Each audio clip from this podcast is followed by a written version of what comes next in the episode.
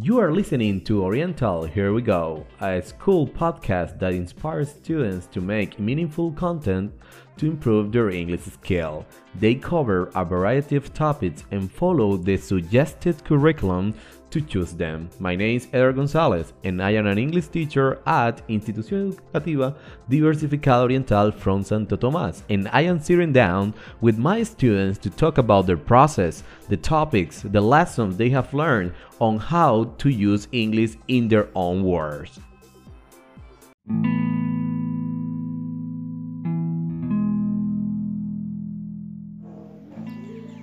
Hello everyone, welcome to Orientals Here We Go, your school podcast.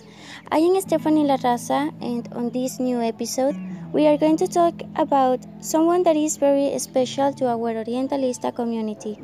I am talking about Grace Knight and also about all those volunteers that were here in our country, especially in our town Santo Tomas. For those of you who don't know Grace Knight, let me tell you a little bit about her. She came to Colombia in 2018. Since she arrived in Santo Tomas, she won our hearts and minds because she always shared with us her great qualities and feelings. She is the best Peace Corps volunteer because she always took care of us. Grace is the best combination of smart and fun. During our English classes, we learned a lot about her. She always shared with us information related to her country, USA. What we most love about her is that she is unstoppable, active, and creative. She always thinks out of the box and finds solutions for every single problem. Additionally, she does not have limits in her dreams. She is a great English teacher, and she is very good at gym lessons too. Also, she is a good dancer, singer, and photographer.